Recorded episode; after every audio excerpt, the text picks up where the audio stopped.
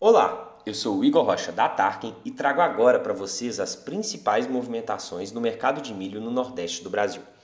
Essa quinta-feira o mercado começou a mostrar uns sinais de arrefecimento nos preços. Os produtores começam a aceitar negociar a preços ligeiramente inferiores ao que tínhamos visto ao longo da semana. Nós podemos esperar um aumento do volume no início do mês de fevereiro, uma vez que os produtores que não têm espaço para armazenar as duas diferentes culturas terão que esvaziar os silos para a chegada da soja.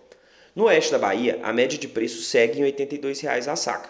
Porém, o volume de ofertas próximo a R$ 80,00 vem aumentando, comprovando que alguns produtores estão aceitando negociar abaixo do que estávamos vendo na região. No estado do Piauí, em Baixa Grande do Ribeiro, também houve aumento no volume de ofertas a R$ 80,00 a saca.